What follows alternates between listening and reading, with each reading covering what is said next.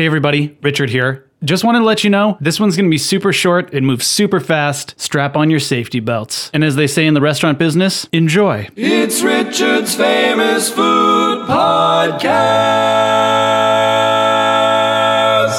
Jump into the brown.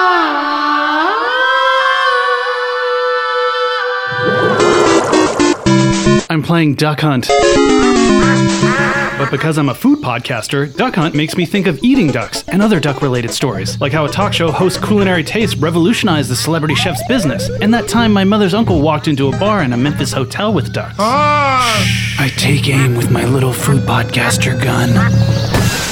In the 1980s, Wolfgang Puck's restaurant Spago was Hollywood's social mecca, and his pizzas were a beloved menu staple. Puck had been approached by companies for years about getting into the grocery store frozen pizza business, and he'd always resisted until Tonight Show host Johnny Carson changed his mind.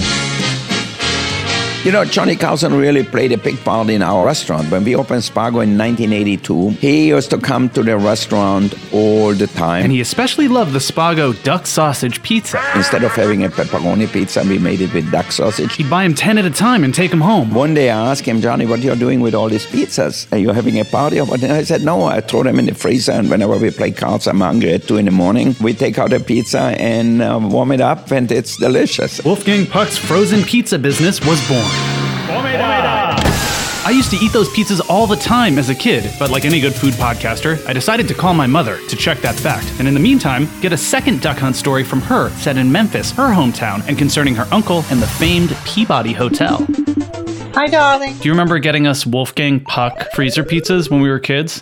Oh, sure. My Uncle Dan often went duck hunting.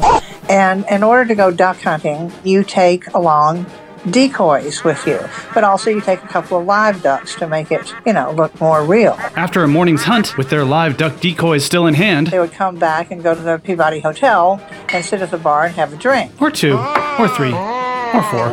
You get the idea. And finally, their ducks went and climbed in the fountain at the Peabody Hotel. They just stayed in a little colonnaded house built specially for them on the roof. Every day, the ducks would come down the elevator and march on a red carpet to the fountain. To this day, if you visit the Peabody Hotel in Memphis, you can see the ducks march down the red carpet to the fountain. So that's a, a Memphis tradition. I wasn't allowed to have Nintendo, right? No, Why was that? I thought that it would lead to time spent on the Nintendo that could be better spent reading a book or drawing a picture or playing outside or just staring into space. Thank you for that. Yeah.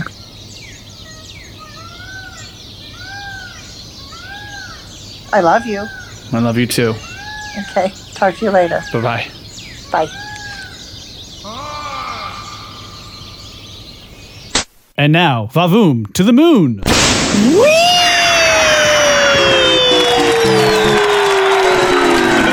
it's so beautiful.